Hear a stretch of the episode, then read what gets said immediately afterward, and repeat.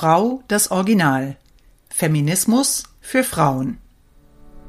In dieser Folge spreche ich mit einer Frau, die anonym bleiben möchte. Sonntag ist berufstätige Mutter von zwei Kindern und fand nach einer Trennung aus häuslicher Gewalt zum Feminismus. Wir sprechen über ihre Erfahrungen mit Beratungsstellen, Jugendämtern und Gerichten, die Frauen und Mütter nach häuslicher Gewalt allein lassen und Entscheidungen zu Lasten von Mutter und Kind treffen.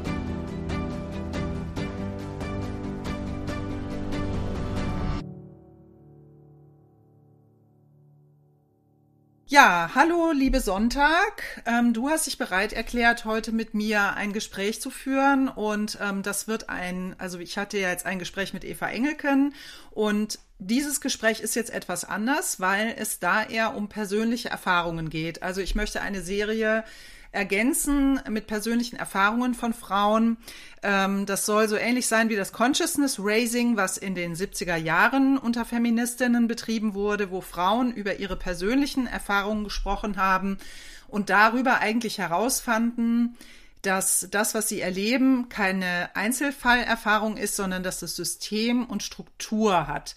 Und dass dadurch auch die Frauen erlebt haben oder erfahren haben, ähm, dass ja, dass es nicht ihre alleinige Verantwortung und Schuld ist, was sie erleben, sondern dass es eine strukturelle Ebene gibt, die eine Rolle spielt äh, und die sich darauf auswirkt, weil wir Frauen sind. Und es geht darum, ein Bewusstsein dafür zu entwickeln, wie wirkt sich eigentlich das Leben als Frau darauf aus, was wir selbst erleben. Ja, erstmal herzlich willkommen, liebe Sonntag. Ja, Dankeschön. genau. Ähm, ja. Wir halten das jetzt so ein bisschen anonym. Das heißt, es wird nicht zu persönlich, aber mir ist einfach wichtig, so mal so ein bisschen herauszufinden, wann du zum ersten Mal vermutet hast, dass deine Erfahrungen strukturell sind. Also, dass das nicht nur was ist, was du selbst verantwortest, sondern dass du das Gefühl hattest, oh, jetzt sehe ich eigentlich, das ist eine strukturelle Ebene, die, die da hinzukommt und die was damit zu tun hat, dass ich eine Frau bin. Ja.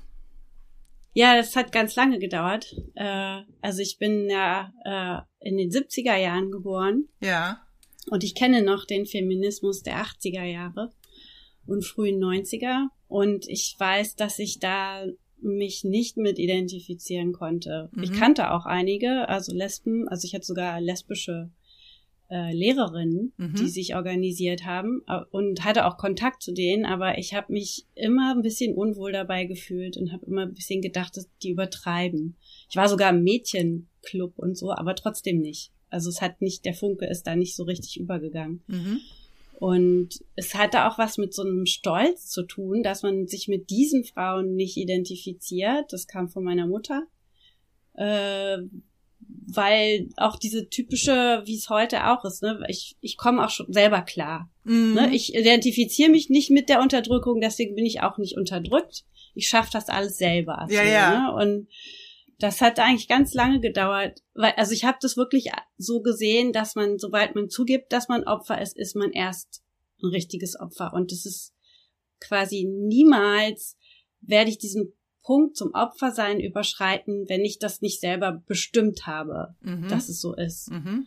Und ähm, und im Grunde ist es für mich, wie glaube ich auch für viele andere, ich unterhalte mich da auch mit vielen Freundinnen drüber, ähm, erst in dem Moment klar geworden, wo es überhaupt nicht mehr anders geht. Also man fällt so tief, man macht so eine existenzielle Erfahrung, die auch mit existenzieller Bedrohung zu tun hat, dass man nicht mehr anders kann, mhm. als, als nochmal zurückzugehen und zu gucken, Moment, was ist hier eigentlich gerade passiert? So, ne? Und das kann alles Mögliche sein. Ja. Für mich, für mich war es die gescheiterte Beziehung und äh, die äh, das Kind, was daraus entstanden ist, und dann die Versuche, mich als Mutter äh, zu denunzieren. Ja.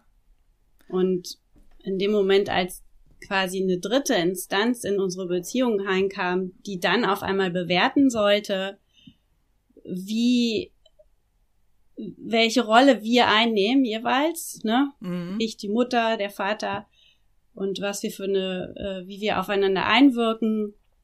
Da habe ich gemerkt, okay, das, da ist vollkommen egal, was ich dazu sage. Da gibt es schon ganz genaue Ideen und ich, egal, ich sitze im Raum und ich merke, ich bin überhaupt nicht anwesend. Mhm.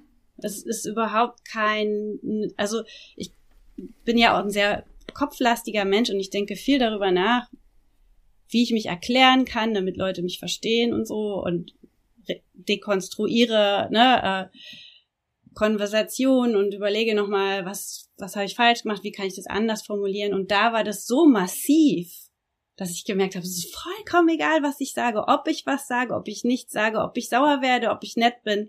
Es ist vollkommen egal, was halt sich so vielfach wiederholt. Also die Gesprächspartner waren verschiedene. Gerichte und Beratungsstellen und also eigentlich Beratungs, also eigentlich Stellen, wo man hingeht, um sich beraten zu lassen, wahrscheinlich in einer ja. Situation, wo eigentlich etwas, ein, ein schlimmes Erlebnis vorgefallen ist oder die Beziehung beispielsweise nicht mehr funktioniert oder so und man geht oder, oder die Frau, als man geht dann sozusagen zu einer Beratung und denkt, die sei neutral oder wie genau war das? Ja, genau. Und dann hast du erlebt, das ist gar nicht so. Also du hast erlebt, äh, ja. äh, du wirst schon speziell einsortiert und der Mann wird anders einsortiert und du, e-, egal was du sagst, äh, ja, ja, kannst du also gar nichts dagegen machen.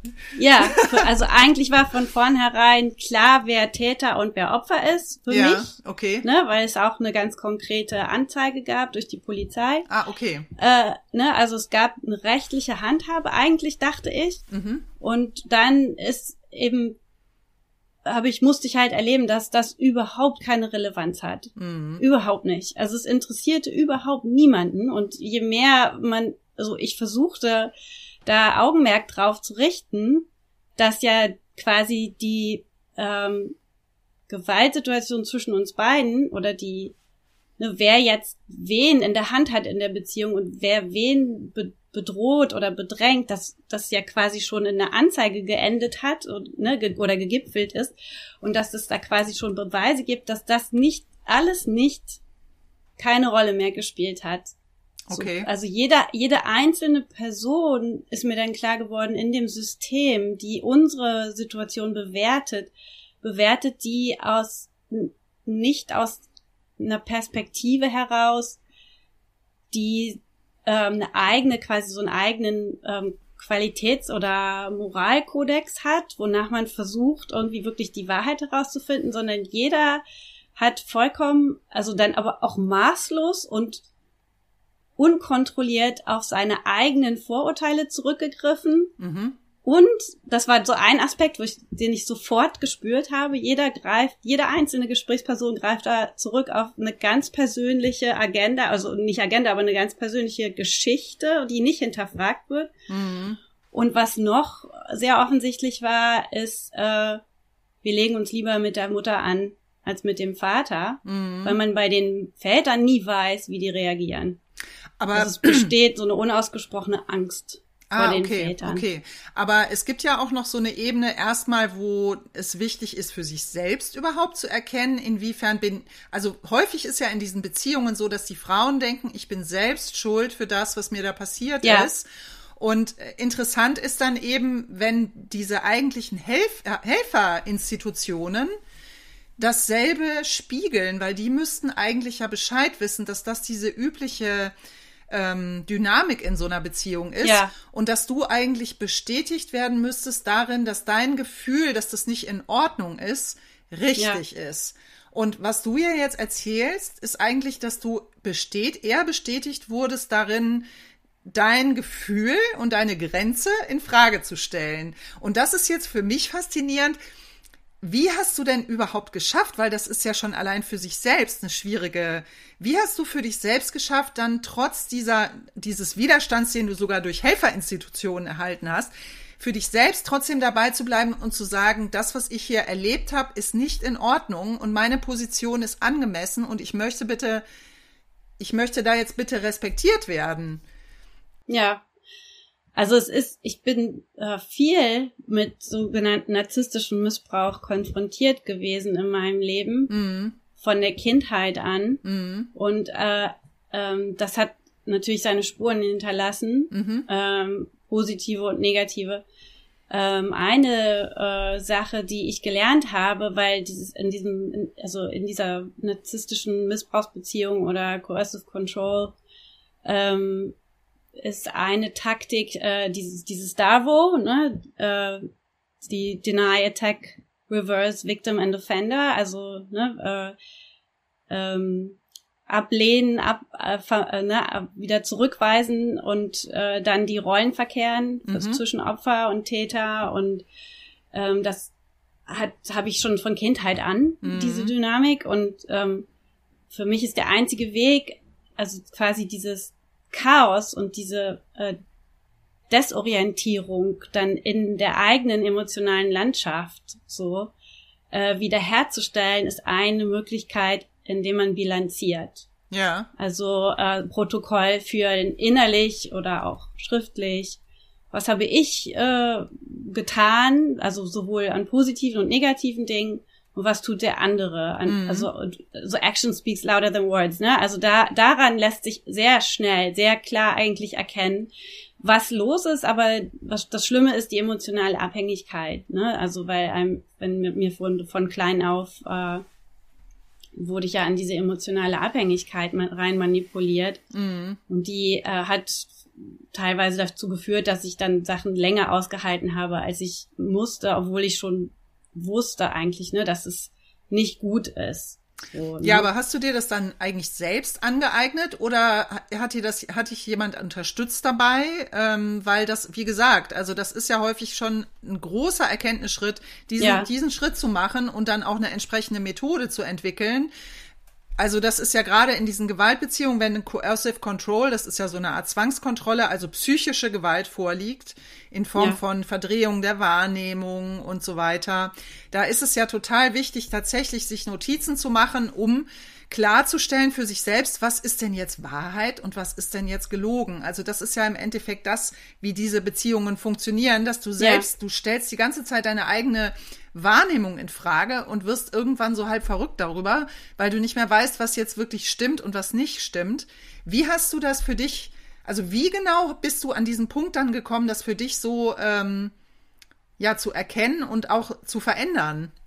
Also ich habe mit einer Freundin irgendwann gesprochen, ich habe mich anvertraut, ne? Und ja. äh, die sagte dann, das muss sofort beendet werden, die Kinder leiden darunter und du musst es einfach, also wenn es nicht für dich, das hat sie zwar so nicht gesagt, aber das war ja dann offensichtlich, ne? Wenn ich es nicht für mich mache, dann ja. muss ich das für die Kinder beenden. Mhm. Und wenn ich sowas ausspreche, das habe ich gelernt, dann muss ich das auch durchziehen. Mhm. Und das habe ich auch gemacht mhm. und habe ihn gebeten auszuziehen.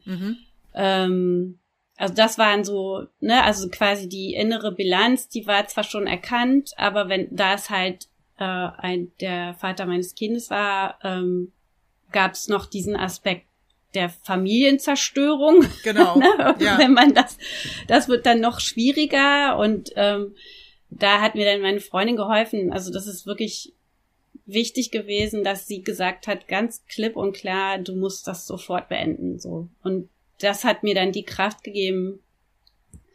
Äh, ich habe mich dann nur noch an ihre Aussage quasi orientiert. Und hat sie dir da auch öfter nochmal wiederholend gesagt, bleib dabei, bleib dabei, weil es ist ja oft so, dass man dann wieder zurückgeht, ja? Also ja. Äh, und und dann äh, dann wieder denkt, also das ist ja das Schwierige an diesen Beziehungen. Das ist, weil da sind ja oft noch Gefühle, ne? Auch wenn das irgendwie ganz grauenhaft war. Teilweise gibt's immer wieder Phasen, wo es total schön ist. Und dann ja. hat man womöglich noch gemeinsame Kinder und da geht ja auch so eine Art Lebenstraum kaputt. Also das ist ja, ja ganz, hat ja ganz viele Ebenen und dann spielt ja auch eine Rolle, dass die Kinder womöglich sagen, ah, das ist aber schrecklich, dass ihr euch jetzt trennt und so. Also dieser Aspekt der Kinder ist ja auch später noch dann ganz, oder dieses Muttersein ist ja in dem Zusammenhang dann auch ganz schwierig. Ähm, ja, hat sie da ja. öfter dich da noch unterstützen nee. müssen oder also nee, sie hat, nee, nein, nein, nee, nee, das war ganz anders. Also ich habe auch gar keinen Kontakt mehr zu ihr. Ach so. Ich habe die Freundschaft dann abgebrochen, weil da noch andere Sachen total schief liefen. Okay, aber okay. Ähm, trotzdem bin ich ihr natürlich dankbar für diesen, für diese resolute äh, Positionierung da, weil ich hatte auch Freundinnen, die, an, also auch Beziehungen, die ich davor hatte, äh, die die Beziehungen relativiert haben, was ja auch oft genau. so, so ein Problem ist. Ne? Ähm, mhm. Ähm, aber nee, ich habe äh, ich habe kein, also ich habe weniger Angst vor der Trennung gehabt, weil ich bereits ein Kind habe und mich schon mal getrennt habe und auch schon mal diese Trennung rausgezögert habe und ich wusste, wenn zart auf hart kommt, schaffe ich das auch alleine. Also da mhm. hatte ich dann nicht mehr ganz so krasse Hemmungen. Mhm. Das war dann wirklich so der Tropfen auf dem heißen Stein bei ihr. Mhm. Ich hatte eigentlich schon alles quasi und ich habe diesen Mann auch nie geliebt. Das ah, kam okay. auch dazu. Mhm. Ich hatte eher, es war eher so diese ähm, diese Hoffnung auf eine Familie. Ja. Die mich gehalten hat. Ja. Und dann irgendwann habe ich begriffen, das ist ja so niemals die Familie, wird es niemals sein, die mhm. ich mir erhofft habe, ne? Und äh, es ist sowieso fragwürdig insgesamt, ne, dieses Bild der Familie. Also äh, was darf geopfert werden und was nicht. Ja. Ne, für, dafür. Und das war definitiv jenseits von von dem, was ich hätte opfern dürfen, auch bis zu dem Zeitpunkt. Und hm. äh, das wusste ich und deswegen habe ich das dann, da habe ich also nicht so, nee, da hatte ich keine Ängste. Ich habe nur eben, wurde ja schon bedroht von, von ihm vorher, dass wenn ich mich trenne, dass dass das dann Konsequenzen hat und da hatte ich Angst vor und das ist ja dann auch eingetreten. Also er hat mir eigentlich im Prinzip alles vorhergesagt, was dann auch eingetreten ist. Mm, okay. Also das heißt, er hat dann weiter äh, dich weiter terrorisiert dann äh, nach der Trennung, was ja auch nicht selten ist eigentlich, ne? Also das wissen viele ja nicht. Also man sagt ja dann immer, ja, du hast jetzt irgendwie Gewalt erlebt in der Beziehung oder es ist eine quälerische Beziehung und du sollst dich bitte trennen und du sollst dein Schweigen brechen und diese ganzen Sprüche, die dann immer so kommen, wenn es ja. um häusliche Gewalt geht. Äh, vielen ist aber Will nicht klar. Hören. Nee, das möchte keiner hören und vielen ist auch nicht klar, dass zum einen die Trennungsphase die gefährlichste Phase überhaupt ist, also wirklich lebensgefährlich und dann ja. eben gerade, wenn wenn eine Frau, wenn man als Frau gemeinsame Kinder mit einem Mann hat, ähm, der Täter geworden ist, dann ist die ganze Sache äh, häufig eben überhaupt nicht beendet weil dann eben dieser Kindesumgang und Sorgerecht, Unterhaltsrecht und diese ganzen Sachen geregelt werden müssen. Und äh, wir in Deutschland immer noch, obwohl wir die Istanbul-Konvention haben, ähm, immer noch das Umgangsrecht vor dem Gewaltschutz steht. Also das Umgangsrecht ja. des Täters vor ähm, dem Gewaltschutz von Mutter und ja. Kind. Das ist ja in Spanien beispielsweise, in mein, oder ich glaube in Großbritannien sogar auch schon. Da ist es auch schon anders. Hm. Ja, das ist, das ist genau dieser Abgrund, der sich dann vor allem auftut. Mhm. Also, ja, du ähm, kannst dich ja eigentlich auch nicht trennen mit Kind. Das ist so das Schwierige, nee, ne? Du kannst dich nicht wirklich trennen. Die gemeinsame elterliche Sorge ist viel massiver und greift viel umfänglicher in mein Leben ein, als jegliche Heirat es jemals hätte tun können. Ja. Also ähm, das ist so massiv, dass ich, wenn ich das jetzt definieren müsste, würde ich sagen, ich lebe so ein Leben wie so ein äh, bestrafter Straftäter auf Gewähr Bewährung, der äh, ständig überwacht wird, ja. was er tut und immer eine gute Ausrede parat haben muss, weil sonst kann das Ganze wieder von vorne losgehen oder wie auch immer. Ne? Mhm. Also man ist ständig auf der Hut und muss sich ständig ähm, damit auseinandersetzen. Das ist ein Fulltime-Job. Mhm. Also kann man nicht anders sagen, was mhm. das so an emotionalen und zeitlichen Ressourcen und finanziellen kostet. Ähm, ja. Ja, aber ich war in der Anfangsphase war mir das natürlich noch nicht so bewusst. Ich habe dann eine Beratung für Opfer von häuslicher Gewalt kontaktiert und die hat mich dann quasi so mit den ja mit auch diesen Definitionen dann konfrontiert und auch gesagt, ne, mhm. Kinder, mhm. ähm, es ist äh, Kindesgefährdung, wenn die, äh, also wenn es Gewalt in der Beziehung gibt, dass es Forschung gibt, dass Kinder, also nicht, wenn, selbst wenn sie nicht persönlich betroffen sind, was auch nicht der Fall war. Sie waren persönlich betroffen, aber selbst wenn sie es nicht gewesen wären und nur ich ne, die, das äh, Opfer quasi gewesen wäre von dieser Gewalt, dann sind sie trotzdem betroffen. Mhm. Ne? Also wenn der Vater sich da irgendwie äh, nur gegen mich wendet, dann ähm, hat das auch schon Folgen für die Kinder. Und es war so, ich, als ich das hörte,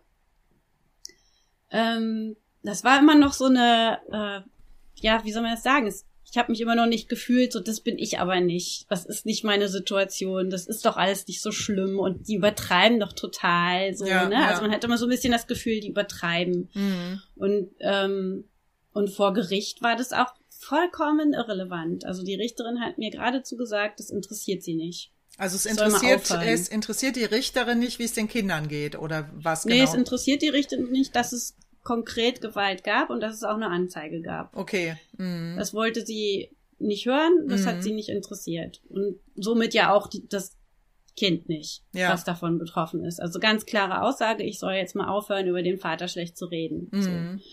Ähm, ja, und das ist ja eben nochmal wichtig, vielleicht für Leute, die jetzt zuhören, dass das eben auch keine Einzelfallerfahrung ist, sondern dass es einfach sehr häufig vorkommt, nicht nur in Deutschland, auch international, dass Frauen, die sich aus Gewaltbeziehungen trennen, häufig erleben, dass sie dann institutionell äh, weiterhin von dem Partner gequält werden also, dass der Ex-Partner dann eigentlich die Institutionen, die eigentlich Schutzinstitutionen für Mutter und Kind sein sollten, nutzen kann, um seine Gewalt fortzuführen nach der Trennung. Und äh, ja, die Frauen dann eigentlich nie so ganz, gerade wenn sie gemeinsame Kinder mit dem Täter haben, nie so ganz da rauskommen. Und ähm, also was ich auch wirklich, also ich finde, wir sollten uns eigentlich auch mal bewusst machen, dass eigentlich Frauen ihr Leben lang oder diese Mütter ihr Leben lang dafür zahlen, was eigentlich ein Tätervater getan hat, ja. Also so, das hat so lange ja. Auswirkungen auf das Leben einer Frau und auch auf das Leben der Kinder. Ähm, also jetzt gibt's halt zum Glück diese Hammer-Studie auch schon, die das schon etwas mehr untermauert, dass es tatsächlich ähm, System hat, das Ganze. Äh, aber es ist immer noch, obwohl wir Istanbul-Konvention und so weiter in Deutschland haben, die ja da, dafür zuständig ist, ähm, dass, dass das verbessert wird, die Situation von Frauen und Kindern nach einer Trennung aus häuslicher Gewalt. Ähm, es ist immer noch nicht wirklich so, dass da was getan wird. Und sag mal, ja. wie, wie ist denn das so? Also mittlerweile gibt es ja auch viele, wie du jetzt auch sagtest, die in der Richtung beraten und, und unterstützen. Äh, jetzt hast du zum einen erzählt, du hast dann auch von der Beratungsstelle zumindest diesen Rat erhalten, dass das den Kindern schadet. Aber vor Gericht hat es wieder keinen interessiert. Und wie ging das dann weiter? Also hast du, wie erlebst ja, du, wie erlebst du diese Beratungssituation? Ja. Diese Beratungsstelle war ja quasi nur für mich gemacht, ja, okay. ne? für, mhm. für Opfer von häuslicher Gewalt. Und das war ja genau der Pro das Problem für mich, das auch anzunehmen, weil ich wusste quasi, die sind befangen. Ja. Und diese Befangenheit hat mich einerseits hat mir total geholfen und andererseits hat mich das total misstrauisch gemacht. Mhm. Ähm, und ich habe gedacht, die wissen nicht genau, wovon sie reden, mhm. weil sie befangen sind. Also immer noch innerlich nicht den hundertprozentigen Zugang zu, dazu gefunden, dass das, was mir passiert ist, total schlimm war und auch nicht nicht richtig. Mhm. Und das ganze Ausmaß dessen konnte ich immer noch nicht für mich an mich ranlassen. So, ne? Und, ja, das musst du doch mal erklären. Ähm, also du konntest es für ja. dich nicht wirklich akzeptieren, was dir passiert ist. Ja. Und die Beratungsstelle hat es aber schon gespiegelt, oder wie war das? Genau, genau. Die haben mir das erklärt. Ja. Ne? Die kan kannten die ganzen Dynamiken. Okay. Äh, ja, da warst du ja dann eigentlich ganz gut aufgehoben. Ja, genau, Weise, genau. Ne? Die haben, ja, ja, auf jeden Fall. Mhm. Aber es war halt fast quasi für mich noch nicht ich konnte emotional noch nicht ganz mitgehen. Ja, okay. Mhm. Und äh, konnte auch nicht das äh, also ich habe ich hab dann so eine Art äh, Resümee bekommen von denen schriftlich, was da vorgefallen ist und äh, sie hat gesagt, das kann sie jetzt vor Gericht vorlegen. Wir sind hier eine ähm, quasi eine Profi-Beratungsstelle und das, was wir sagen, hat auch Gewicht. Mhm. Und ich habe es halt nicht gemacht, weil ich nicht dran geglaubt habe. Aber im Nachhinein war das jetzt für mich auch nicht schlimm, weil ich wusste ja, diese Richterin interessiert es eh nicht. Also das hätte ich jetzt vorlegen können, hätte ich es auch lassen können. So, ne, da war jetzt sowieso nichts zu gewinnen. Vielleicht hätte es die Sache sogar schwerer gemacht, weiß ich nicht. Aber mein eigener Umgang, also den finde ich im Nachhinein, im Rückblick interessant, eben mit dieser klaren Haltung, die sie hatten und dass ich das selber immer noch nicht komplett annehmen konnte, mhm. weil ich noch nicht begriffen habe, wie tief, wie systemisch diese äh, diese Gewaltsituation ist. Also nicht nur zwischen ihm und mir, sondern eben zwischen mir und dem ganzen System und ihm. Ne, dass das, also im, im Rückblick war ja diese, diese Offenbarung dass das ganze System gegen mich arbeitet, die eigen, das, das viel größere Trauma. Mhm. Weil dann kannst du ja nichts mehr tun. Dann bist genau. du ja komplett ausgeliefert. Ja. Und das sich erstmal einzugestehen und das zu schlucken. Mhm. Du kannst, okay, das System ist so, wie es ist. Und du musst jetzt gucken, wie du damit umgehst. So, mhm. ne? Das war, der, ja, das war ein ziemlich harter Brocken. Es hat auch eine Weile gedauert. Mhm. Kann ich jetzt gar nicht mehr genau sagen, wie lange, aber ähm, weil da so viel aufbricht an Wut und Empörung mhm. und ähm, Angst, äh, dass man ähm, natürlich alles andere will, als sich damit auseinandersetzen, aber du kommst ja nicht mehr raus. Es ist ja, ne, es gibt ja keinen anderen Weg. Also für mich gibt es, ich bin da nicht so ein Mensch, der das dann immer weiter abspaltet, sondern ich irgendwann drehe ich mich dahin in die Richtung und gucke genau hin, was ist, was passiert hier, was machen die, ne? Also und in den Familienberatungsstellen, das waren dann mehrere, die wir durchlaufen haben, war es immer die gleiche Dynamik. Mhm. Und das war schon sehr deutlich, dass da irgendwas, ne, also das Gericht war sehr deutlich, die Familienberatung, das Jugendamt. Und es hat für mich dann irgendwann auch so ausgesehen, als wenn es da so eine Angst gibt, ne, also vor dem Täter, dass es leichter und bequemer ist, die äh, Frau zu bearbeiten und ihr zu unterstellen, sie hat quasi noch nicht alle Ressourcen ausgeschöpft, um sich irgendwie mit dieser Situation äh, zu, ne, abzufinden oder das Beste draus zu machen. Also so eine typische Täter-Opfer-Umkehr, die dann aber immer so dargestellt wird, so das sind jetzt ihre Kinder und sie müssen doch jetzt auf die, auf die Kinder gucken, ne? Und hören Sie mal auf, an sich selber zu denken, so, ne? Also ja. das wird zwar nicht so, wurde mir jetzt nicht so direkt gesagt, aber man spürte einfach, dass, also ich, und ich habe das ja auch mitgemacht, ich bin ja quasi das Puzzlestück zu dem System. Ich habe mir den Mund fusselig geredet. Mhm. Und ich habe gedacht, das ist doch, es ist unfassbar, dass das, was ich sage, nie so ankommt, wie ich es sage.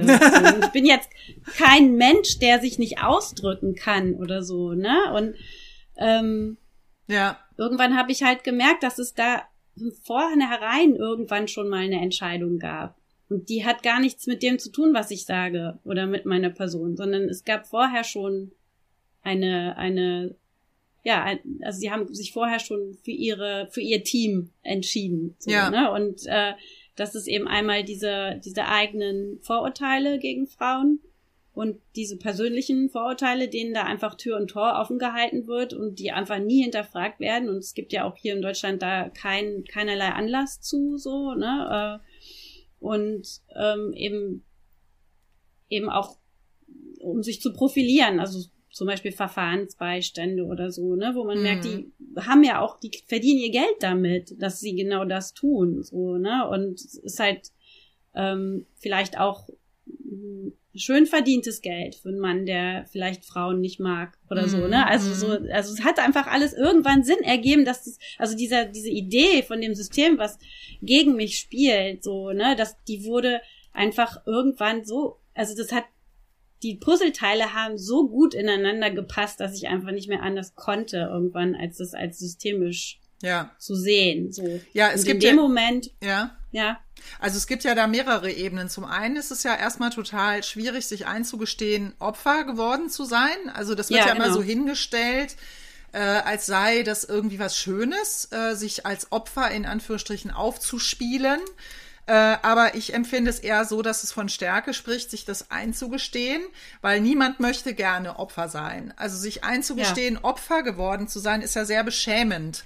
Und ähm, ja. das ist ja Punkt eins. Also ich glaube, das habe ich so ein bisschen rausgehört in dieser Situation bei der Beratungsstelle. Und dann, du, du bist eigentlich dann mit deinem persönlichen Trauma beschäftigt und natürlich noch obendrein mit dem Trauma der Kinder oder des Kindes, des Beteiligten. Und zusätzlich wird dir dann noch eben diese institutionelle Gewalt übergestülpt, die du dann erlebst in Institutionen, wo du eigentlich hinkommst und denkst, ja, die werden mir jetzt helfen, die kennen sich ja aus. Und das ist, glaube ich, ein Schock, den ganz viele Mütter erleben und ja. von dem viele, die außer, die sowas noch nie erlebt haben, gar nichts mitkriegen. Also die kriegen ja. das gar nicht mit, wie dieses System funktioniert. Die denken, ja, diese Frau trennt sich und, und dann natürlich wird sie vom Jugendamt unterstützt und natürlich tut das Familiengericht alles für das Beste des Kindeswohls und wenn die Mutter sich da so aufführt, dann ist die wahrscheinlich, äh, will die wahrscheinlich das Kind vom Vater entfremden und diese ganzen Geschichten. Ja.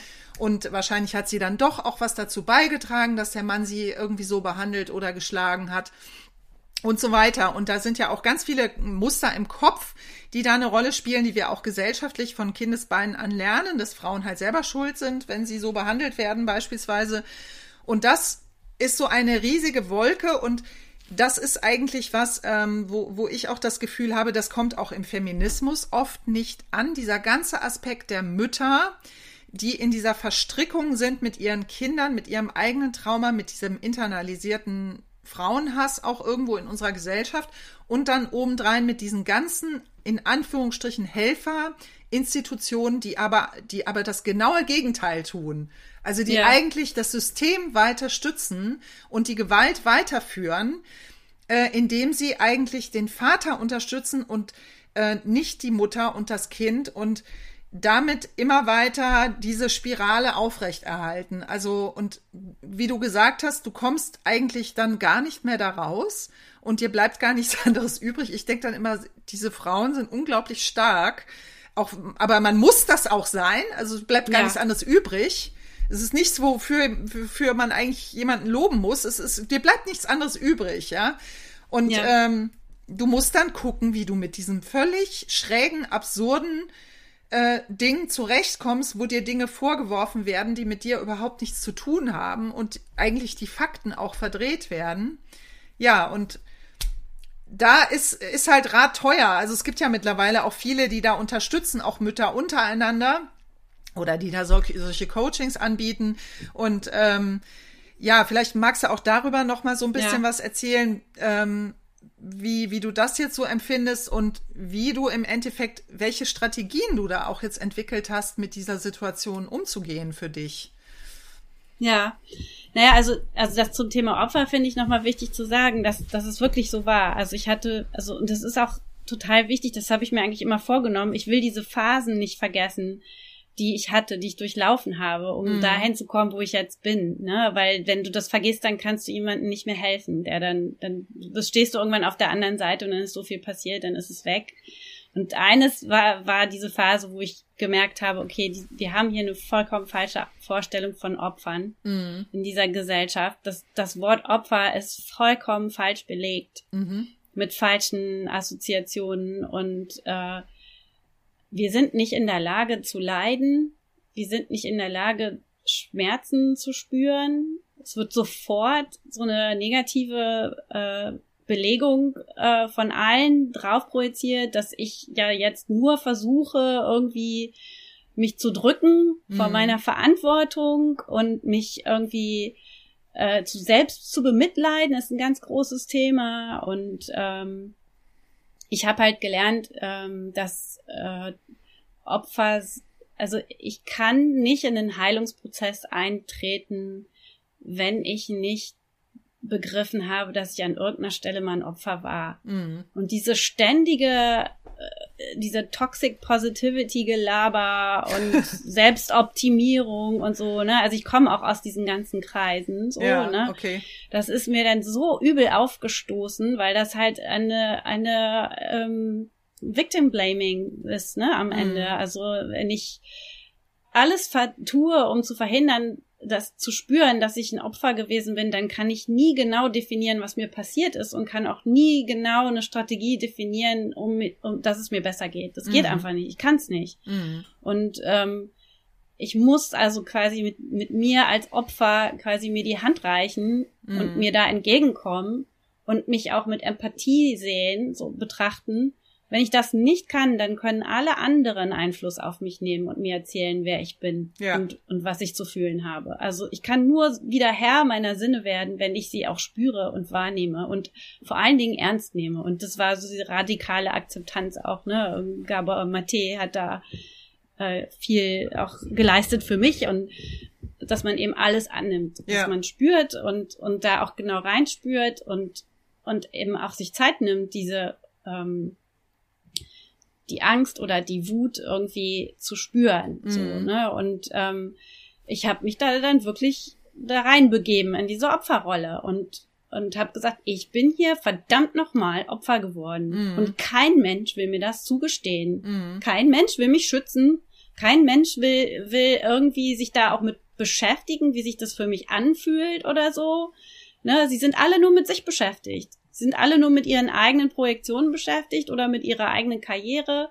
Kein Mensch hat äh, fühlt eine Verantwortung für mich und und ne, versucht irgendwie da zumindest irgendwie neutral an die Sache ranzugehen. Also so es, es gibt überhaupt keinen moralischen Kompass mehr. Es ist alles nur noch belegt mit, mit eigenen persönlichen Agendas, Vorurteilen und äh, Karrierewünschen, mhm. monetären Interessen, die daran geknüpft sind und eigene Sicherheit auch, ne? Mhm. weil, weil viele dieser Männer auch äh, bedrohen. Ne? Und ähm, das spielt alles zuerst eine Rolle, bevor ich überhaupt eine Rolle spiele. Und das habe ich begriffen. Mhm. Und ähm,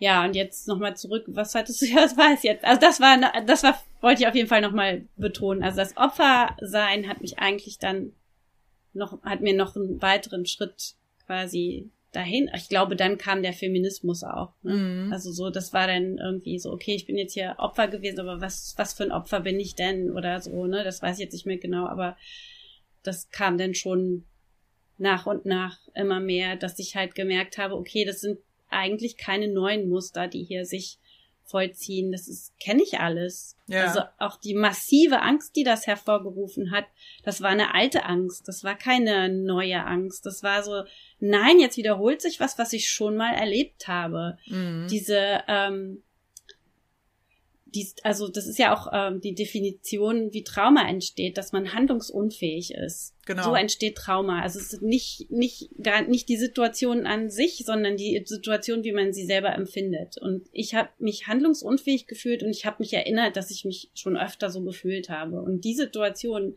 in meinem Leben, die dazu zu diesem Gefühl, dieser Handlungsunfähigkeit und Machtlosigkeit gefühl, geführt haben, haben oft damit zu tun gehabt, dass ich eine Frau bin. Mhm.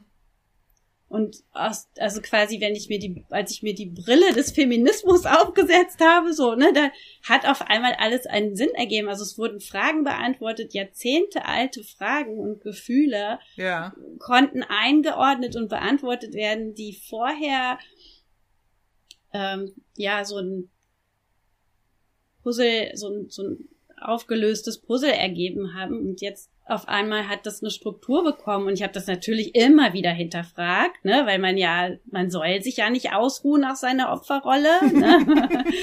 ähm, und äh, aber irgendwann habe ich gesagt, ich scheiß drauf. Ich mache das, womit es mir am besten geht. Ja. Denn genau so haben sie mich gekriegt. Ja. Indem sie mich abgespalten haben von dem, was mir gut tut indem sie mich dazu gebracht haben, immer wieder anzuzweifeln, dass das, was und, und vor allen Dingen das, was mir gut tut, das, was ich in meinem Interesse tue, mhm. wie ich in meinem Interesse handle, dass das was Schlechtes ist, was Egoistisches. Mein Vater hat immer gerne gesagt zu mir, du kriegst den Hals nicht voll, mhm. wenn es um emotionale Belange ging. Mhm. Ähm, und meine Mutter hat die, die emotionale Schwäche als sowieso äh, Schwäche der Frau, glaube ich, auch gesehen und hat sie deswegen total abgelehnt, so, ne, die Bedürftigkeit. Und so war das perfekt, quasi die Mischung für mich, nie für mich selber einzustehen und immer zu gucken, wie ich einen Weg drum herum finde, damit ich nicht anecke.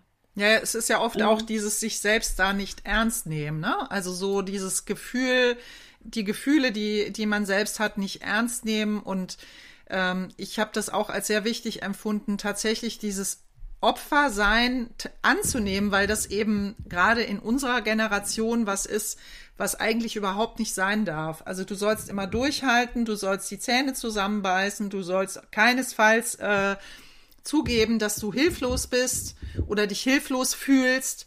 Und ähm, das Interessante ist ja, sobald es möglich ist, sich das einzugestehen, Opfer geworden zu sein, daraus entstehen wieder neue Handlungsmöglichkeiten. Also für mich ja. ist es eigentlich wirklich ein Zeichen von Stärke. Und es ist auch, finde ich, total nötig, diese, also sehr polar eigentlich diese Täter-Opfer-Wahrnehmung auch mal, diese Täter-Opfer-Brille aufzusetzen, weil du sonst auch aus diesen Beziehungen nicht herauskommst, weil ja. die Beziehungen ja genauso funktionieren, dass die Täter und Opfer vertauschen. Und ähm, Frauen, die dazu neigen, sich selbst, also so e, empathisch zu sein und sich selbstständig in Frage zu stellen, dann erst recht anfällig für solche Täter sind. Und ja, ich sage ja jetzt immer gerne, ne, also es ist ja dieses altbekannte Muster, was dann gerne aufgegriffen wird. Das ist der Narzisst und du bist der Empath so und nur deswegen funktioniert das und so, ne? Und der äh, äh, ruht sich jetzt aus auf deiner empathischen Haltung und ich finde, das stimmt nicht so ganz. Also nee. es, es, das ist ähm, das ist zwar hilfreich zu Anfang, mhm. um so ein bisschen genau. wieder Ordnung reinzukriegen, ne? Und ähm, um zu wissen, dass halt der der nicht nur eine Macke hat und er ist eigentlich bemitleidigungswürdig, weil er so ein armer Kerl ist, der nicht nett sein kann zu dir oder sowas, ne? Also, ja, das nimmt ihm ja auch wieder Verantwortung, ne?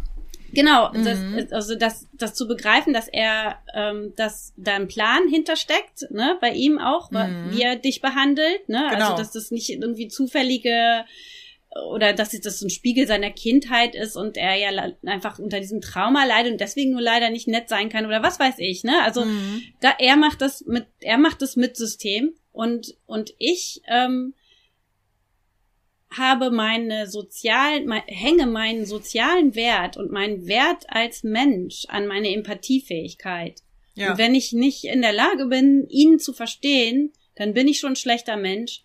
Und das ist so schräg, diese, ja. dieses Muster. Ja, das total. Ist, ne, also, weil da gibt's ja keine weitere, genauere Definition. Einfach nur, du musst tolerant sein, du musst den verstehen, der hat das und das erlebt und es darf nie umgekehrt werden. Es genau. darf nie andersrum sein, so, ne? Und äh, ähm, ja, das ist wirklich so ein, so ein Mindfuck eigentlich. Also ja. ich habe das damals auch, ähm, ich habe ja mal diesen Blog Phoenix Frauen gehabt, da ging es ja genau um dieses Thema. Und da hatte ich auch einen Artikel geschrieben zum Thema nicht mehr verstehen müssen. Weil das ist nämlich ja. auch so ein Muster, was typisch ist für Frauen, die in diesen Beziehungen sind oder auch schon aus den Beziehungen raus sind, dass sie sich über viele Jahre beispielsweise mit Narzissmus beschäftigen und ja. äh, die ganze Zeit immer noch eigentlich mit dem Täter da beschäftigt sind. Ja. Statt sich mal mit sich selbst zu beschäftigen. Ja, das meine ich mit der Empathie. genau. Weil wenn ich ein empathischer Mensch bin, ja. wenn ich das so meine, wie ich es sage, dann bin ich es ganzheitlich. Dann bin ich es ganz und gar. Und dann bin ich es auch mir gegenüber. Und in dem ja, Moment, in dem mir die Empathie für mich selber fehlt, sehe ich mich einfach nicht mehr als empathievollen Menschen. Also nicht auf die Art und Weise. Dann ist die Empathie an etwas geknüpft. Ja, an ja, eine aber Wertvorstellung. Die, genau, aber die Empathie für uns selbst als Frauen und die Empathie auch für andere Frauen ist ja eigentlich was, was uns auch irgendwo aberzogen wird. Also dieses Gefühl, genau. ne, weil das ist eigentlich, ähm, das ist was, was wir eigentlich nicht lernen. Wir lernen Empathie mit anderen, wir lernen Empathie mit, mit allen möglichen, für die wir uns einzubringen haben, aber Empathie für uns selbst zu entwickeln, ist fast schon wie, wie absolute Blasphemie. Und, ja, ähm, ich sag immer, ich sag immer, eine gute Frau ist keine. Ja. Ne, Im Raum, wenn ich im Raum sitze, bin ich am allerbesten, wenn ich am, am wenigsten auffalle und anecke. Ja, genau. Also mein, mein sozialer Wert in einer Gemeinschaft definiert sich darüber, wie gut ich mich unsichtbar machen kann. Mhm. Das hat, das hat, das ist mir so bewusst geworden, weil ich es ja auch in der Praxis so erlebt habe, ne? Und das, ähm, das hat so zusammengepasst dann, ne? Irgendwie. Ja, ja. Und äh, ähm, und ich habe mich halt auch ertappt dabei. So, ne? mhm. ne? Das war ja auch nicht schön. Also, dass ich selber gemerkt habe, dass ich da so, so sehr auch da dem, dem zum Opfer gefallen bin, dieser, dieser Selbsteinschätzung oder Selbstbewertung, mhm. dass ich äh, ähm, das total unangenehm finde, wenn ich, äh, ähm, wenn meine Interessen jetzt offensichtlich nicht mit den der anderen äh, übereinstimmen und ich das laut sagen muss, um, und das ist nämlich der Knackpunkt dann gewesen, die Rechte des Kindes zu wahren. Ja. Also ich kann an der Stelle nicht mehr alleine für mich entscheiden, okay, das finde ich jetzt unangenehm, aber ich schluck die Pille jetzt, weil ich habe jetzt keinen Bock auf äh, einen Konflikt oder, mhm. oder Öl ins Feuer zu gießen, weil mir wird ja sowieso von ständig suggeriert, mach nicht noch mehr. Mhm. Mach, sei nicht noch frecher hier, ja, ja. so, ne? dann, dann irgendwann läuft das fast über, so, ne? Und mhm. dann ist man schon so in Selbstzensur ständig, innerlich, mental, mhm. dass man sich selbst abfragt, ne, fordere ich jetzt zu viel, wie könnte ich jetzt, wie habe ich jetzt wieder ihn provoziert oder so, ne? Und ähm, als es dann ums Kind ging, musste ich aber mich entscheiden, will ich jetzt was Unangenehmes ähm, vermeiden, was für mich persönlich unangenehm ist, dann in der, an dem Fall schmeiße ich aber das Kind mit ja. über, unter den Bus sozusagen, ne? Ähm, oder stehe ich auf und sage laut, was gewesen ist. Nochmal, ja, ja, okay. ne? Und, und mhm. bin, und bin sehr deutlich. Ja. Und ähm, lasse mich auch nicht mehr auf diese innerliche, das machen viele Frauen und ich kann es ihnen auch nicht verübeln, weil es wird einem so beigebracht, dass man dann sofort in diese in Häkchen Opferrolle geht und das dann zu emotional vorträgt mhm. oder zu einseitig. Ich finde, das müsste gar nicht nötig werden, dass ich jetzt die coole spiele, aber so ist es leider, ne? Ähm, und dass ich dann ganz äh, ja äh, faktisch darstelle, was gewesen ist und ganz ruhig bleibe ähm, innerlich, ne? Und mich quasi innerlich verorte in dem, ich habe das Recht auf diese, auf diese Situation und so zu sprechen und ich muss nicht mehr, und es ist mir scheißegal, was die Leute hier im Raum über mich denken. Ich rede nicht mit denen, um ihre Sympathie zu erwecken oder irgendwie irgendein ihr Herz irgendwie zu wecken oder sonst irgendwie was, sondern ich rede hier für mich. Ja, und, und für dein kind. kind. ja, ja. Und das und, ist so die Strategie, die auch für dich dann jetzt funktioniert. Also, ja. aber wichtig ist ja, das ist ja das Schlimme eigentlich auch, weil äh, das sind ja Themen, die emotional extrem berühren, ne? Also ja. wenn, wenn du selbst in dieser Form bedroht bist und dein Kind auch und du sitzt sozusagen mit deinem Täter im Gerichtssaal und du musst eigentlich hinkriegen, möglichst ruhig zu sprechen. Ja. Das ist ja fast schon unmenschlich eigentlich. Also ja. ähm, das überhaupt hinzukriegen. Aber ja, also das ist auch das, was ich immer wieder mitbekommen habe, dass das ganz entscheidend ist. Dass ja. sich selbst im Griff haben, aber selbst dann weißt du auch immer noch nicht, wie entscheiden sie am Ende. Also, ja. ne? Das ist sehr willkürlich, ja. oder? Das ist auch, das ist auch eine sehr fatalistische Haltung, die man da einnehmen muss. Ja. Du musst quasi für dich selber abgrenzen, was kann ich wirklich tun? Ja. Und was ist außerhalb meiner, ne, meines, meiner, meines Einflusses? Und das ist ja verdammt viel. Genau. Ne? Also es ist einfach, und, aber wenn du diesen Schritt nicht gehst, für dich eine, äh, zu versuchen, eine Definition zu finden für das kann ich tun und das kann ich nicht tun, so, mhm. ne? Und das rechtzeitig, möglichst vor der Gerichtsverhandlung, so, ne?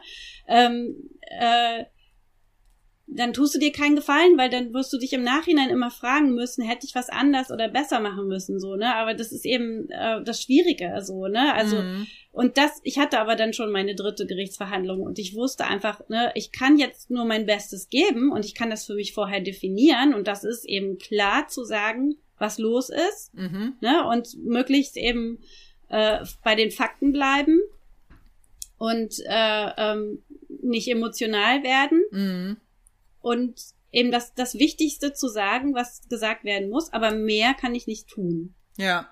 Mehr kann ich nicht sagen und der Rest, das ist eben den, den anderen überlassen und das muss ich auch loslassen. Also mhm. es ist ganz schwer zu beschreiben eigentlich, aber es ist eben genau das, also es gibt dann auch eine gewisse Ruhe. Es ist natürlich jetzt nicht, dass ich da total ruhig und entspannt reingehe, aber ne, ich, es gibt so eine, es gibt mir so eine gewisse Selbstsicherheit wieder, ne, wenn ich das ganz klar für mich vorher definiere. Mhm.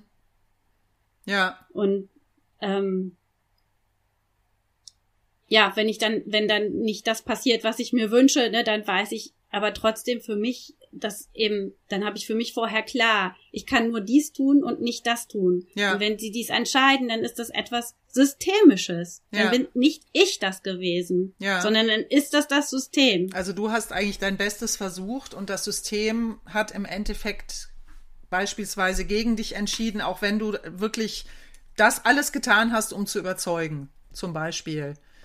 Ja, die Karten sind gezinkt. Ja. Und ich kann halt nur versuchen, irgendwie trotzdem noch meine, meine Zahlen oder was weiß ich, meine Asse und Joker, die ich noch habe, so, so effektvoll wie möglich auszuspielen. Mhm. Und das kann ich nur, wenn ich mir das vorher eingestehe. Und wenn ich nicht versuche, mir was vorzulügen. Ach, na ja, vielleicht verstehen die mich ja doch oder irgendwer hat Mitleid oder Mhm. irgendwie sowas. Mhm. So, ne? Das Mhm. funktioniert dann leider nicht. Man muss wirklich sehr, sehr desillusioniert daran gehen am Ende. Mhm. Und bringt nichts. Ja. Also das habe ich wirklich gelernt. Das ist so eine, so eine ganz klassische Frauenrolle, in die man auch ganz schnell zurückfällt, wenn man denn in Frage gestellt wird, dass man eben versucht, sie zu erweichen und ihre Empathie und ihr Herz zu erreichen. Und das ist eben genau das, was gegen dich spielt. Ah, okay. Da fühlen sie sich alle bestätigt darin, dass du irgendwas falsch gemacht hast. Mhm. Aber Wenn wenn, du den- sach den wenn, du sach anziehst. wenn du sachlich bleibst, hast du eher Chancen. Ja, Mhm. also die Chancen, die man haben kann. Ja. Das ist ja, ne, also das ist auch, das, das, man muss wirklich so weit gehen, das ist von Richter zu Richter verschieden, das ist von Stadt zu Stadt verschieden, von Bundesland zu Bundesland. Überall herrschen soziale, also soziales Geklüngel. Mhm. So, ne? Und die haben untereinander mit sich schon einen Vertrag Mhm. wer was, wer welche Rolle da spielt und was weiß ich. Und ich bin da eigentlich nur eine kleine Nummer. Ja. Und ich diene eigentlich nur zur Systemstabilisierung, mehr nicht. Ja. Also niemand, niemand will, will jetzt den Systemsprenger da im Gericht haben und eine komplette Neudefinition so, ne? Das, nee, Mhm. das funktioniert nicht. Hast du denn das Gefühl, dass sich das jetzt auch verändern kann? Also ähm, was meinst du, was dafür nötig wäre, damit das mehr, also damit sich das wirklich mehr Richtung Frauen auch verändert? Also was, was können wir tun? Ja, ich glaube auch, das ist halt ähm, die Solidarität und die Empathie untereinander, miteinander. Unter ne, als Frauen, meinst du? Ja, Mhm. unter Frauen, Mhm. weil äh, es, es, ähm, also ich habe halt begriffen, ne, das sind jetzt auch so Erkenntnisse noch zwischen Frauen und Männern liegen wirklich ähm, Welten. Mhm. Und das, also eine Frau kann sich nicht vorstellen, wie ein Mann sozialisiert ist und wahrscheinlich auch nicht umgekehrt. Mhm. Und, ähm, aber die, da wir im Kapitalismus leben und im Patriarchat, ist es so, dass der Stärkere gewinnt. Alles ist darauf ausgerichtet, Ressourcen auszubeuten, wenn sie weich und schlecht sind oder eine schlechte Lobby haben. Also es alles Mhm. im Kapitalismus.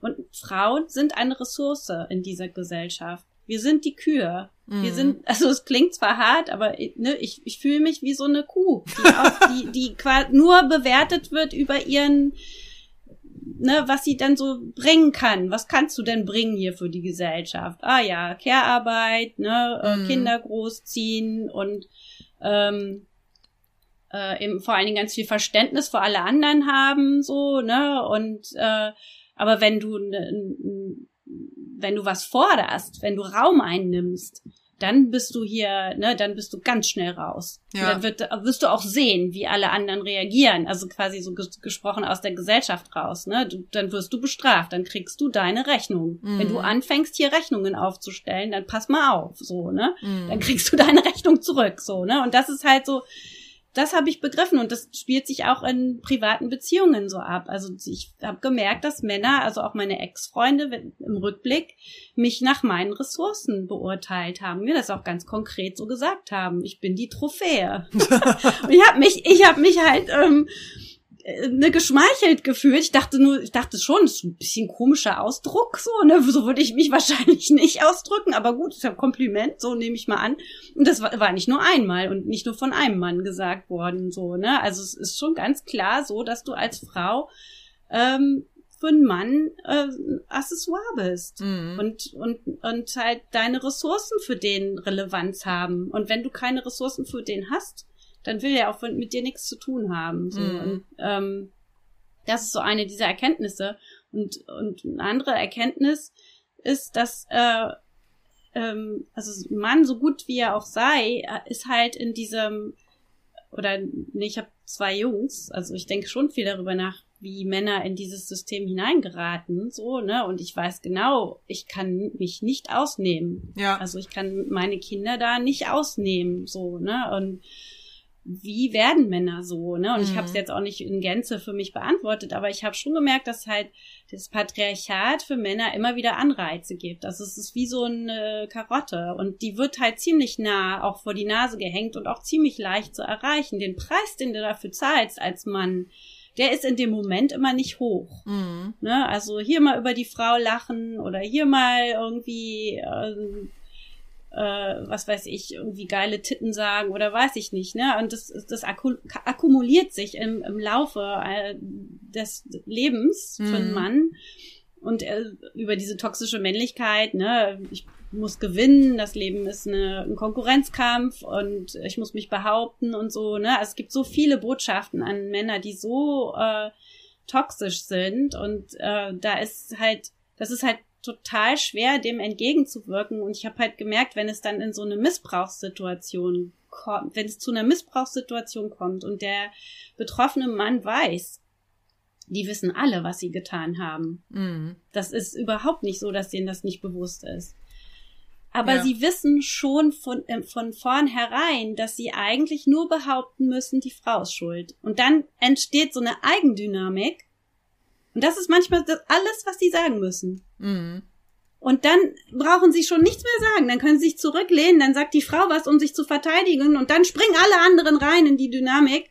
Und dann ist, ne, und also es ist quasi die Gesellschaft und diese Art, diese Echokammer, die schon quasi in den Startlöchern steht, ja. um diese, diese Narrative weiter zu bedienen. Und selbst der Mann kann auch gar nicht viel dagegen machen, selbst wenn er wollte. So, mhm. ne? Also wäre mal interessant, wenn er sagen würde, nein, ich bin der Täter. Ne? Also ich denke, da würden genauso viele Frauen und Männer ihm zu Hilfe eilen, um ihn noch zu überzeugen, er war es doch nicht gewesen, ne? wie bei Johnny Depp. Also so, es ist einfach so schwer zu überwinden. Ja. Ähm, ich habe da auch keine genaue Antwort, aber das ist mir halt bewusst geworden, ne? dass halt ganz viele Sachen auch so für Männer wie auch so ein Tablett liegen. Mhm. Und er braucht sich nur bedienen, ohne Konsequenzen. Mhm. Ne? Und das ist für eine Frau einfach so nicht möglich. Ja. Ich kann das nicht. Ich werde mit viel höherem moralischem Maß gemessen. Und äh, wie siehst du das dann nochmal sozusagen in der Abstufung zwischen einer, als Frau und als Mutter? Also ja. wie empfindest du das auch im Feminismus? Also hat der Feminismus eine Wahrnehmung überhaupt für die Situation der Mütter? Ja, ich weiß es nicht genau. Ich kann also ich habe das noch nicht ganz genau ähm, an, also nachgelesen oder was, wie auch immer. Ich, ich habe nur gemerkt, dass es Feministinnen gibt, die Frauen, äh, die Mütter immer und immer wieder ausblenden. Und ich mhm. finde das selber ein totales Phänomen. Also sind halt eben die kinderlosen Feministinnen. Ähm, und es scheint ein Konflikt mit der Mutterrolle und dieser dem, dem Wunsch der Selbstbestimmung und Emanzipation zu geben. Ja. Der, der aber nicht besser wird, wenn ich ihn abspalte. Ja. So, ne? Also ich bin nun mal Frau und Mutter, ne? Und äh, wenn ich äh, ähm, Frau und Mutter bin, dann könnte ich jetzt auch intersektional argumentieren und sagen, dann bin ich doppelt benachteiligt, so, mm. ne? Und das finde ich, das kann ich manchmal nicht so genau nachvollziehen, woher dann da dieser Wunsch kommt, dass das so auszublenden und vielleicht ist es auch diese, vielleicht hat es auch was damit zu tun mit dieser Verletzlichkeit als Mutter. Mm. Mit, diese, mit dieser Opferrolle, ähm, die man dann, äh, also Feministin, viel, also es steckt ja auch eine gewisse, eben eine, eine Wunsch nach Selbstbehauptung und Unabhängigkeit da drin ja. im Feminismus. Und eine Mutter ist halt so vielfach abhängig, ja. noch vielfach mehr abhängig als, als eine Frau alleine. Und das ist ja auch der Grund, warum Frauen kinderlos bleiben. Mhm. Ne? Also, und ich weigere mich aber, ich habe, wollte immer Kinder haben. Und äh, ich weigere mich einfach da, ne, irgendwie das als mein, meine Schwäche zu sehen, ja, weil ich Mutter bin. Mhm. Und ich definiere, definiere mich genauso über meine Mutterschaft wie über mein Frausein. Mhm. Also, äh, und ich finde, also mich hat das auch gestärkt. So, ne? Muttersein war für mich auch in vielerlei Hinsicht was äh, ähm, Bestärkendes in dem Sinne, Und das wird ja gerne totgeschwiegen, aber einfach nur diese Form der Schöpfung, ja, diese Möglichkeit, das ist, ist wird ein Kind in mir, es wächst in mir und ich bringe das zur Welt. Das war für mich irgendwie, es ist was Selbstbestimmendes und äh, ähm, ich, ne, also es ist schade, dass das so wenig, ähm, also in Gänze, diese, dieses, dieses Wunder irgendwie, dass das so wenig Beachtung findet. So. Ja. Und es wäre schöner, ich glaube, der Feminismus wäre auch stärker, wenn er das noch stärker hervorheben würde. Aber ich glaube, das hängt einfach an dieser Verknüpfung damit zusammen, dass, dass du dann zu schnell zu Kuh wirst. So. Ja, ja, genau. Also das so, ist ne? eben die, die, Schwierigkeit ist eben, wenn du als Frau äh, Mutter wirst, bist du natürlich anders auch dem Patriarchat oder der patriarchalen Unterdrückung unterworfen, ja. ähm, als wenn du keine Mutter wirst und äh, gleichzeitig gibt's ja dann auch wiederum die Bestrebungen, dass du dich natürlich weiterhin selbst verwirklichen möchtest. Ach so, weißt du, sorry, Und, dass ich dich unterbreche, aber es ist dieses Scheitern. Wenn ich als Mutter ja. meine Kinder nicht zu Feministen erziehe, mhm. dann bin ich gescheitert als Feministin und Mutter. Und ja, glaub, das, das kommt noch oben so drauf. Gefahr, die über mir gerade schwebt. Mit, mit so, Söhnen, ne? das kommt noch oben ja. drauf. Also, weil Mütter scheitern ja eigentlich immer. Also, egal was ja. Mütter machen, sie machen es ja immer falsch, egal wie. Und ähm, ja. das ist auch für sich selbst, finde ich, nicht so schön. Also man wird auch anders reflektiert als Mutter. Man ja. sieht seine eigenen Schwächen auch mehr und umgekehrt die eigenen Stärken auch. Und ähm, ja, das, also das sind, das wäre jetzt eigentlich nochmal eine eigene Sendung, weil das ist, ja. das ist so ein ganz anderes Thema eigentlich. Ja. Aber das ist eben auch in dem Zusammenhang mit diesen Gewaltbeziehungen so wichtig, weil vielen einfach nicht bewusst ist, was im Endeffekt dieses Kind, gemeinsame Kind mit einem Täter haben, tatsächlich für Frauen bedeutet. Also, ne, ja. wie sich das dann tatsächlich auf ihr gesamtes Leben auswirkt und ähm, ja, was, was das nach sich zieht. Also, dass du einfach, du kommst aus dieser, was ich vorhin schon gesagt habe, du kommst nie wirklich aus dieser Beziehung raus, außer bis ja. zu dem Punkt, bis dein Kind erwachsen ist und fertig mit der Ausbildung oder so. Ja, ja. Und ähm, das ist äh, das ist halt so eine Dimension, die vielen einfach in der Härte. Womöglich noch länger, ne? Weil je nachdem gibt ja sogar diese noch länger, Technik, ja. dass die den Kindern dann äh, falsche Erinnerungen ein, äh, ein Reden. Äh, wie sagt man, einreden oder Mhm. einprogrammieren. Und äh, ich habe das auch bestätigt bekommen von der Kinderpsychologin, dass das funktioniert. Mhm. Und dann, ich habe auch eine Freundin mit erwachsenen Kindern, aber äh, sie hat jetzt, da hat der Vater zwar nicht selber an diesen, aktiv an diesen falschen Erinnerungen gearbeitet, aber sie hat es einfach nicht übers Herz gebracht, äh, ihre Kinder aufzuklären. Das kenne ich auch von vielen Mhm. Müttern, also von Erwachsenen, dass sie einfach einen Teil ihrer, ihrer Realität und ihrer Identität nicht preisgegeben haben, um die Kinder zwar zu schützen, aber wofür dann so, ne? Weil die Kinder arbeiten am Ende gegen dich. Ja, ach so, ja, ja, Also gut. Du, das, ne? ja, ja, und, klar. Und das ist halt dann, ne, also du bist dann quasi ein Leben lang mit diesem Kind, mit diesem nächsten Menschen, den es überhaupt geben kann in deinem Leben. Mhm. Und der denkt etwas über dich, was einfach nicht der Wahrheit entspricht. Und das ist unfassbar schmerzhaft. Ja, ja, ja. Mhm.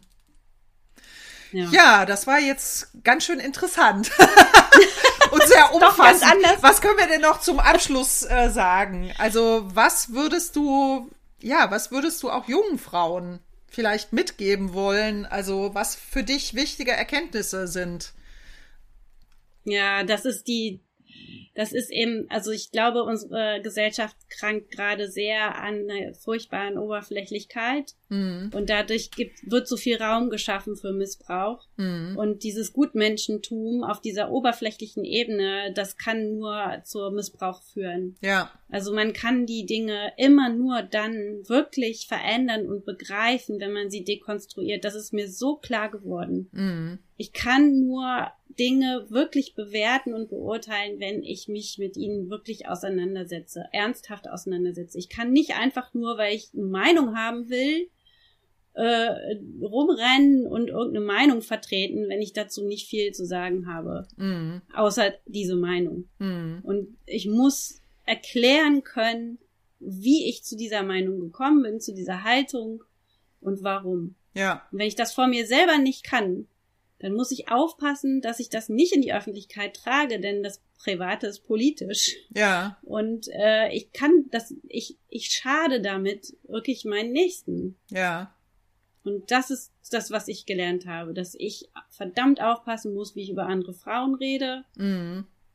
Und ähm, das ist, dass Solidarität, Empathie und ja, äh, vielleicht auch Gerechtigkeit, das ist kein Zufall. Ja. Das ist eine Entscheidung, an der ich Tag für Tag arbeiten muss. Aber du meinst eben auch für Frauen diese Empathie und die, Ja, ne?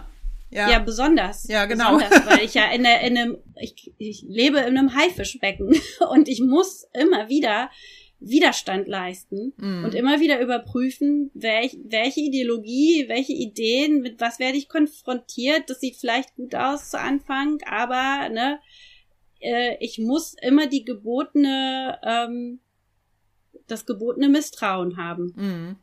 Ja. und erstmal Fragen stellen und erstmal lesen und recherchieren und dann, wenn ich weiß, okay, das hat jetzt einigermaßen Substanz, was ich gelesen habe und ich muss auch beide Seiten lesen.